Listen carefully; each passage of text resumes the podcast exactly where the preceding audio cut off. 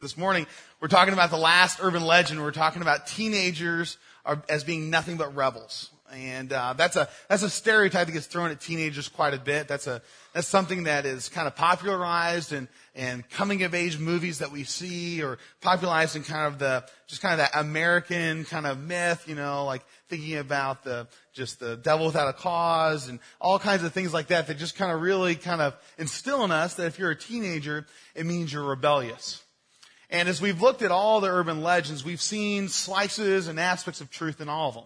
We talked about how God wants you to be happy. And we said, well, that's an urban legend. That's a spiritual myth, uh, but not completely. You know, obviously God is being the perfect father. He wants good things for his kids, but not if it comes at the expense of sin or, or the expense of what he wants to do through you. And so, like all the urban legends, there's some truth to this one. That there are some just very rebellious aspects of being a teenager. It's just kind of something that's wired into them. And it's something that, that we may be conditioned to believe because maybe that's what makes the news. Uh, you know, you think about local news segments, and there's always something that's gonna, gonna drive society crazy or destroy people because teenagers are doing something. It, it usually follows the weather and is before sports. Uh, you think about how there, there's the, the stories that we tell about our own teenage selves usually involve some rebellion. Those are the stories that get retold. But if you are honest and you look at the fact that a lot happens uh, during that time, it's hard to kind of paint with that big of a brush, that broad of a, bu- a brush. And so what we're doing this morning is looking at what does it mean that, that teenagers rebel, and what does it mean that we rebelled when we were teenagers, and what we're supposed to do with that. Uh, I think a lot of times we, we kind of just push that to the side and we don't really know how to process that. And that was just me and my, my youthful exuberance or whatever it was. I sowed my wild oats or whatever cliche we come up with. But if we're honest, and maybe we need to just say this up front, there isn't anything much scarier than a seventeen-year-old. You know, if you think about it, they are usually incredibly impulsive and driven by hormones. They uh, can drive. Technologically, they're more advanced than you. And the last one, and the one that they know very well and use it to their advantage sometimes, is that they can't go to jail. And so for a seventeen-year-old, it's just a very dangerous cocktail that's created there. And so, yeah, there are some things that are rather intimidating about teenagers, especially from an adult perspective. Maybe you've experienced this. I know I have, where it feels like I'm just talking another language than they are. It feels like I'm interacting with a completely different culture, and I have a hard time relating to them. And it's just a very, very difficult thing. And, and you know, we talk about technology a lot. You know, for a teenager, technology is very native. It's very natural. It's something that they've grown up with and had their entire lives. And so for a lot of us, that's really where the gap is really, really clear. It's very clear how, how big of a gap it is when, when they're programming a computer and you're just trying to send an email carbon copy, and you know you can't really do those things. And I was looking and thinking about this, and I came across this, this iPhone app, and I think Cameron was actually the one that showed it to me. And what you can do with this iPhone app is that you can create a received text message, which means you can do this. Let's say that Billy on Friday night tells his, tells mom, hey, mom, I'm going to go over to Johnny's house. I'm going to spend the night there, and I'm going to be there all night.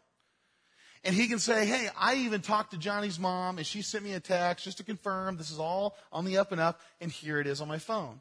And so there it says, says, hi, you know, J- Billy's going to be here at Johnny's house all night. Here's my number. Give me a call if you have any questions. But really, that's not a real text message. That's something that Billy went in and created on his, on his iPhone to make it just appear that he received a text message from the mom. And so that, that's kind of one of those things that's like scary. It kind of keeps distance between us and teenagers. But this morning, what I want to try to do is talk about how we need to interact with that and engage that. Not just teenagers currently, but, but our, our teenagers ourselves and our past stories. And I've said this before, and, and here or other places, but, but I really believe that teenagers are kind of the middle child of society. You know, if you're a middle child like me, that means that you've got all this quasi-baggage of not being the firstborn and not getting all the, the perks that come with being the firstborn, but you're not the baby. And so, you know, sociologically, middle children are usually more rebellious. They're a little bit more of the black sheep, and I think that's exactly what teenagers are. You know, we don't really know what to do with them. They're, they're just kind of this awkward stage, and We don't know how to relate to them or meet their needs, and so we hire uh, pastors who deal just with students, or we we we categorize them in school in just this very narrow gap, and we we separate even groups and subgroups of teenagers. You know, marketers and corporations and businesses really advertise towards teenagers and preteens because they realize that they have disposable income, but it's not very much, but they don't have any bills, and so they can spend it on anything. And they realize that if they get that teenager or that preteen to buy their product when they're twelve or fourteen or whatever, they're more likely to have brand loyalty than if they were buy that product for the first time when they're twenty-seven or thirty-five. And so for a teenager, this is this very formative, very important time of life, but often we don't even know how to connect with them. It's, it's kind of a, well, what do we do with them? How do we how do we uh, interact with them? How do we even get um, get their attention even uh, to, to influence them? And, and it's so difficult to, to talk to teenagers. It's so difficult to, to connect with them because they are so diverse. You know, if you typed into Google parenting teenagers, in a quarter of a second, you're going to get fifteen point three million hits, responses about people's ideas and notions about raising teenagers. I've seen talk to parents who really believe in that you give that student and that teenager total freedom. And I've talked to other parents saying, well, you give them no freedom. You actually restrict everything that they consume. And I've seen things work and I've seen things not work in the same school of thought. I've seen parents that, that seem to be doing everything they possibly can to raise their child right, and that child just goes off the reservation at some point. I've seen parents who are just completely absent produce some of the most high-integrity, mature, well-spoken students that I've ever come across. And so there's really not a formula here to raise teenagers. There's really not a clear way to do it, and partly because they are so diverse. And so not only are we a little bit afraid of them, which we are at times, we keep distance from ourselves from them, but we also have a hard time understanding them and even look down upon them. We look at the challenges they face. We look at the, the world that they live in, and we see how the things they're dealing with are things that we didn't deal with until our twenties or thirties or forties. We, we interact with the technology in their world, and it's so overwhelming we don't know where to start. You flip through the channels and you come across Jersey Shore and you're just, you can't believe that that is somehow a popular television show with fourteen-year-olds. You, you, you hear them talk and you hear the things they say and you think, my dad would never let me talk to anyone like that in public or private. You walk past a, a teenager at the mall or something and you think, if my mom saw me leave the house dressed like that, I would be wearing a burlap sack for the rest of my life. And we look at this and we see all this, the challenges they face. And the challenges are great to teenagers. And we look at the, the culture and the climate they live in. And it is very, very difficult. And we might say to ourselves, man, teenagers today, man, they're the ones that are just going to really struggle. They, this is the generation that's going to just kind of just tear at the fabric of society. They're the generation that's just not going to make it. But if we're honest, I bet your parents said the same thing about you and your friends. Yeah, they faced challenges, but so did you. Yeah, they push things and, and they and they change things. They do things that make us uncomfortable, but so did you. They rebel and they go their own way, but, but so did you. And so if we look at teenagers and we, we think that we only have the option of being afraid of them or judging them, we're not really going to get anywhere. And if we look at our own past experiences and we either just try to shove it to the side, pretend it didn't happen, or act like that is such a shameful, horrible thing, can never be spoken of again, and I wish I'd never done it, then, then we're going to struggle there as well. Because then we're kind of segmenting our own story and, and stopping things from being, being points of teaching and wisdom. So if teenagers aren't one big monolithic group, if there really are a diverse group, we need to really see that. We need to recognize that there are great kids that go to this church and other churches, and there are great kids who don't go to any church. There are punk kids that go to this church and other churches, and there are punk kids that don't go to any church. And realize that there's, there's a big spectrum here. About twenty-four hours ago, I was sleeping. And about twenty-four hours ago, I was sleeping because I had been up the entire night with, with what I really loathe in student ministry and avoid at all costs, the lock-in. The lock-in is, is essentially a, a time where you get all the students together and you stay up for twelve hours through the night. and students love it. And the students here just, just completely just said, that's the one thing we want to do. When the new construction's done, we have to do that. And I drug my feet and hoped they forgot, but they wouldn't let me. And so we did it last Friday night. And I remember it was about three a.m. and I'm walking around the church. I'm doing a walkthrough. And we had thirty-seven kids and fourteen adults, which I'm really glad we had fourteen adults and not like two adults. But, but I'm walking around the church making sure things aren't like on fire or no one's like making out in the closet or something, right? And so I'm walking around and, and I'm thinking about, thinking about my schedule that I had in place. You know, I had programmed the whole night, right? Like, we're going to do this at this time and this and this time, and they can do this and that, and it'll be great and all this. And I was walking around at three and I remembered, I thought, well, we were supposed to be doing this right now. And I looked around and no one was doing that.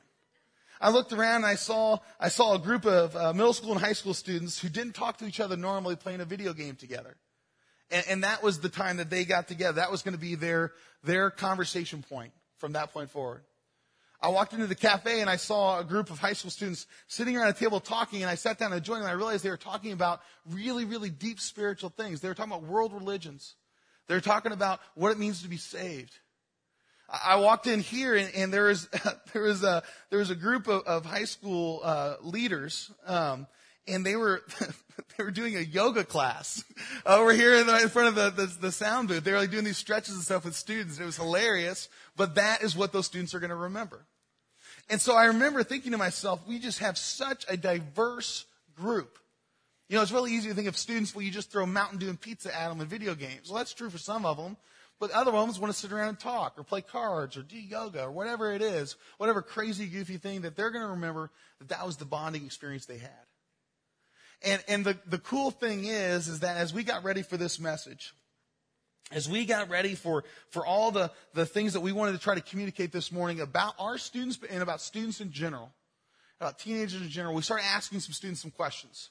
And so last Wednesday night, we asked our high school students, what is it about Genesis that you value? Not just the youth group, but the church. What is it about this place that makes it your church? Like, what's important? And we actually shot some video of it. I'd love for you to see.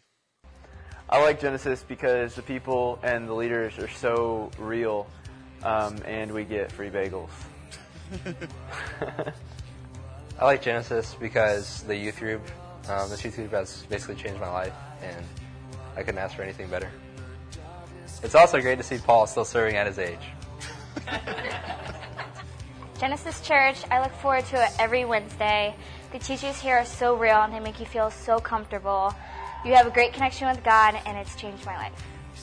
I like Genesis because the first time I came here, I walked in and everybody was really, they had open arms, and it's just a place that I feel accepted. It's a safe place to come every Wednesday.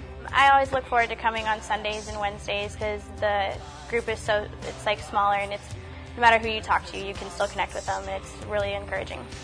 The thing I like about Genesis is um, how the mission here is people, and it's uh, spoken through love and truth. Wednesday is halfway through a long school week, but it's my favorite day of the week. I love to come here and see all my friends, and there's a sense of unity here. To me, Genesis is just a place where I can be myself. Everybody here, I, can, I feel open to talk to, and I just love it. And I love that they talk about Wednesday night, our high school connection group, but they're talking about the church as a whole.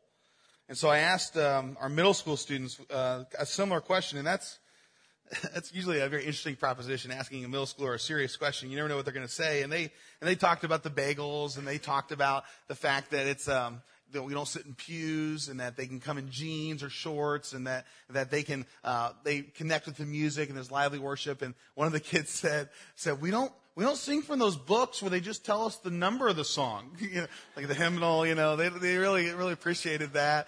Um, but the, the cool thing is, is that they, they had a lot of serious things as well that I love to share with you. Um, they talked about how they valued the fact that people knew them and that they knew others, students and adults. They they love that there were opportunities to serve here all the time.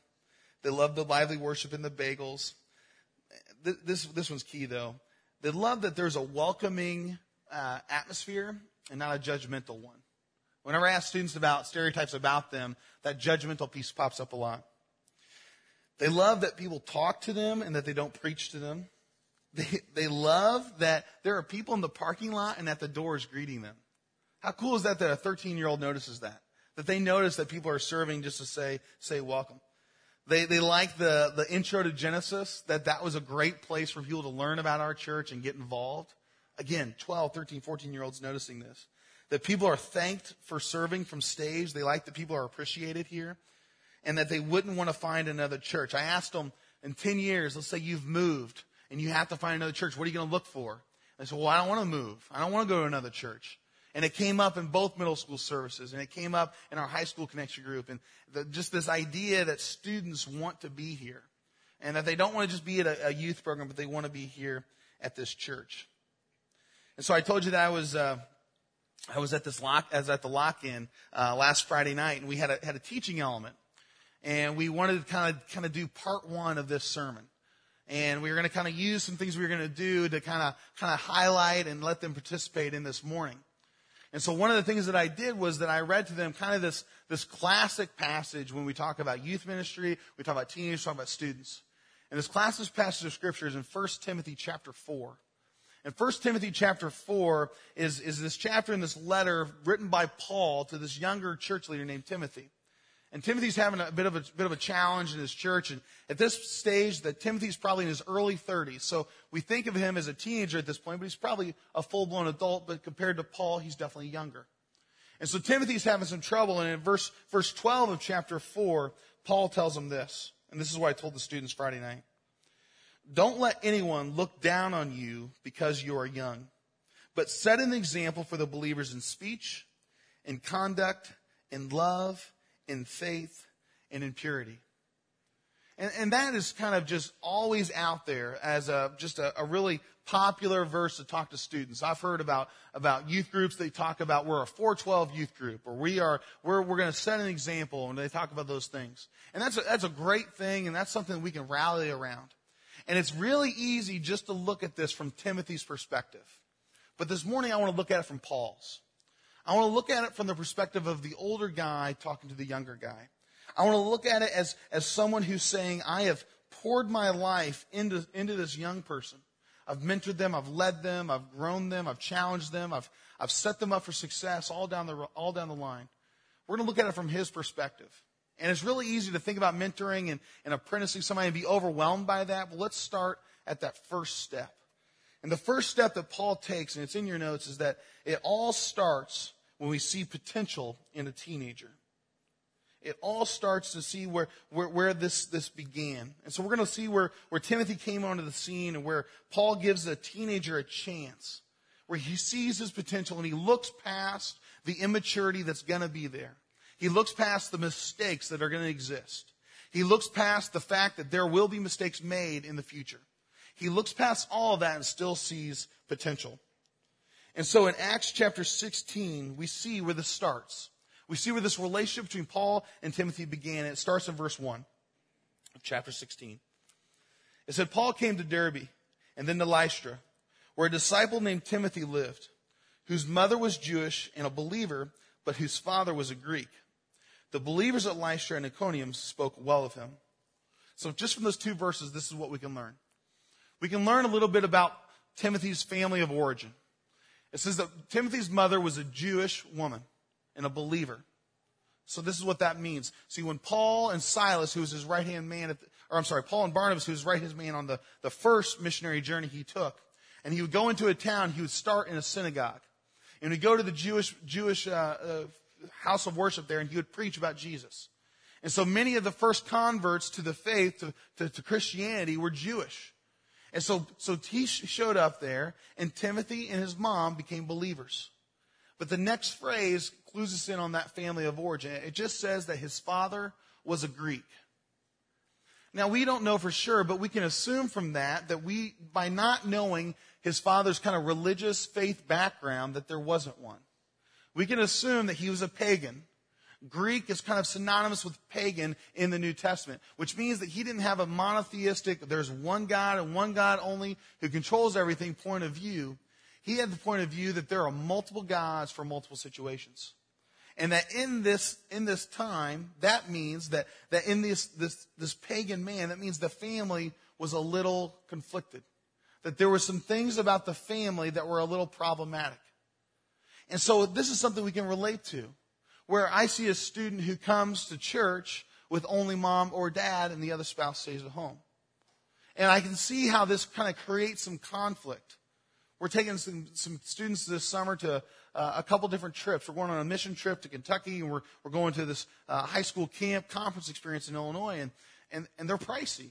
It's like three hundred dollars for a student to go on this, to cover travel and food and the, the event itself.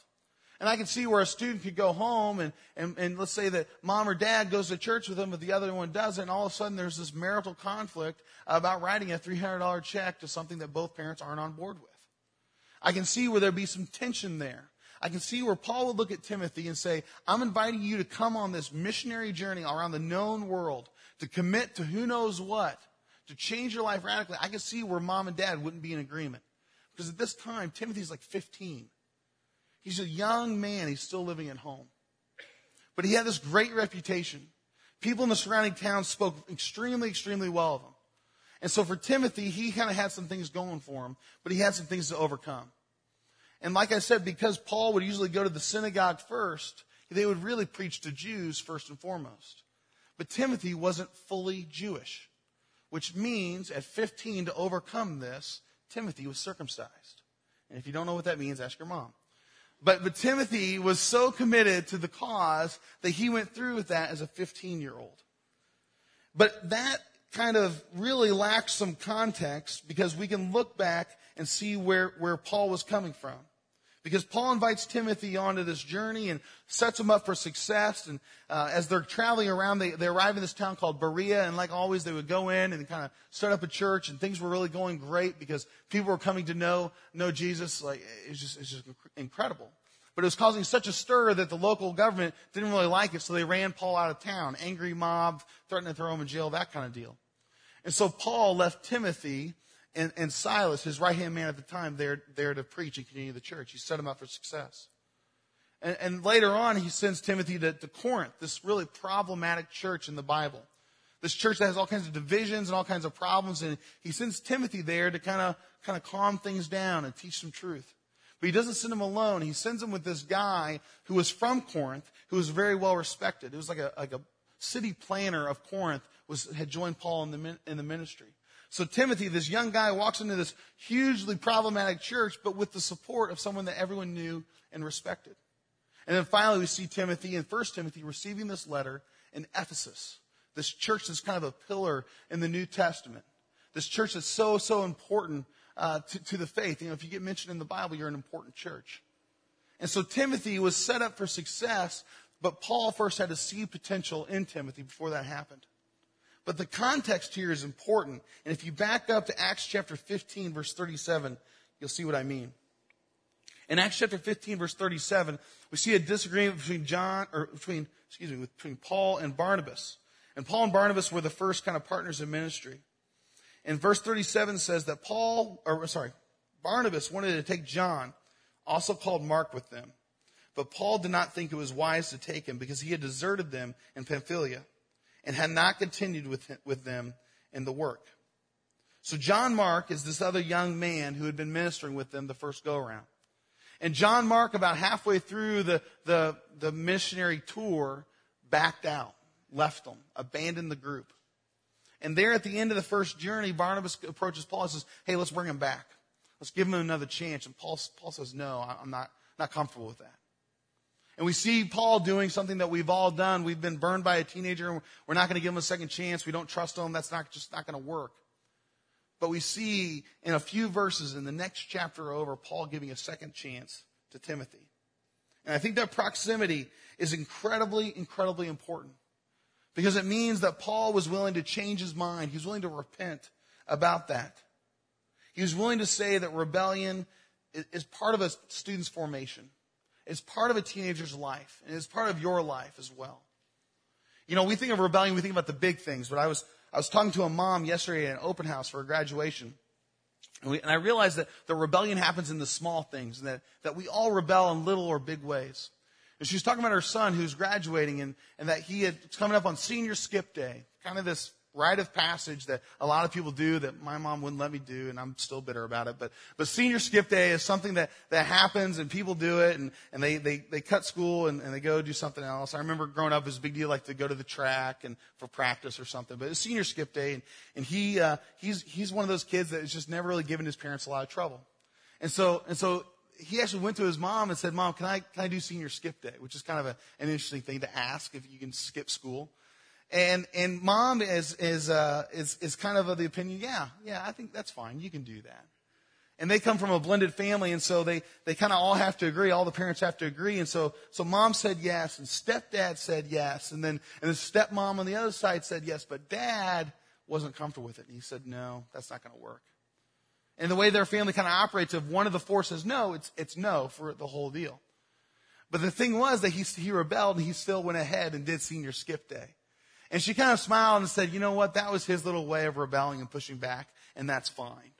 Because rebellion is part of our formation. It's part of who we are. It's part of learning what we are valuing and what we're not. And you wouldn't want to go through it again, maybe. Maybe you wouldn't want to make those mistakes again. Maybe you really don't wish on anyone else, but you know it's formed you into who you are today. That if you take that rebellious period out of your life, you are who you are today. And you know that, that in that rebellion period, you learned. You learned so much. You gained wisdom. Wisdom doesn't come just with time. Wisdom comes with making mistakes and realizing it. And so for you, your rebellion is core, is crucial to who you are. And some of our rebellion causes more, more damage or, or hardship than others. But we can't go back and change that. We can only move forward and learn from it. And so rebellion is, is, is part of our formation. I think that's what Paul began to realize. And Paul had to repent of the fact that, that he was judging young people. And so for maybe for you, you need to repent of your view of teenagers. And maybe more importantly, you need to repent of your of the view of your teenage self. Maybe you look back on your teenage self or your time of rebellion, and there's some guilt and some shame and some embarrassment that's, that's really not healthy and not of God. There's some things in there that you don't even want to acknowledge that you did. Because there's, there was, there were some hard things that happened. And so maybe you need to, to repent. And when we say repent, we often think about actions and changing actions, but it has to start first with changing our minds about something. There has to be a paradigm shift where we change our thinking about teenagers in general, both current and in the past. Because that rebellion may have been something that created you to be who you are today. So maybe you're, you're like Timothy. And for whatever reason, your age, whether you're fifteen or thirty-five or whatever else, is causing people to look down on you. It's causing people to judge you before that you even say a word. It's causing you to, to, to receive kind of flack, and, and maybe it's very convenient for you to use your age as an excuse. And maybe like Timothy, you need to find someone who's going to pour into you, speak some truth, and just say, quit whining and using that as an excuse and set an example. Or, or maybe you're like John Mark. And you had a rebellious time in your life, and you backed down on some things and broke some commitments, and you're, you're embarrassed about that. You, you lied, you did whatever. But the interesting thing about John Mark is that John Mark continued in ministry. And he actually got, got connected with Peter, the Apostle Peter. And John Mark began to take, take notes and write down stories that Peter would tell about his time with Jesus. And, and what became of that is what you probably know as Mark. The second gospel in the Bible is written by a guy who backed out on Paul. Written by a guy who rebelled and, and, and really disappointed a lot of people. And so maybe you need to realize that even though you rebelled, even though you made mistakes, that still doesn't, that doesn't mean that you are beyond any kind of usefulness. That God's grace is big enough to bring you back and still use you for his kingdom. Or maybe you're like Paul. You're like Paul and you've been burned by a young person. You've been burned by a teenager and you're kind of You're kind of done. You kind of keep some distance and you judge them.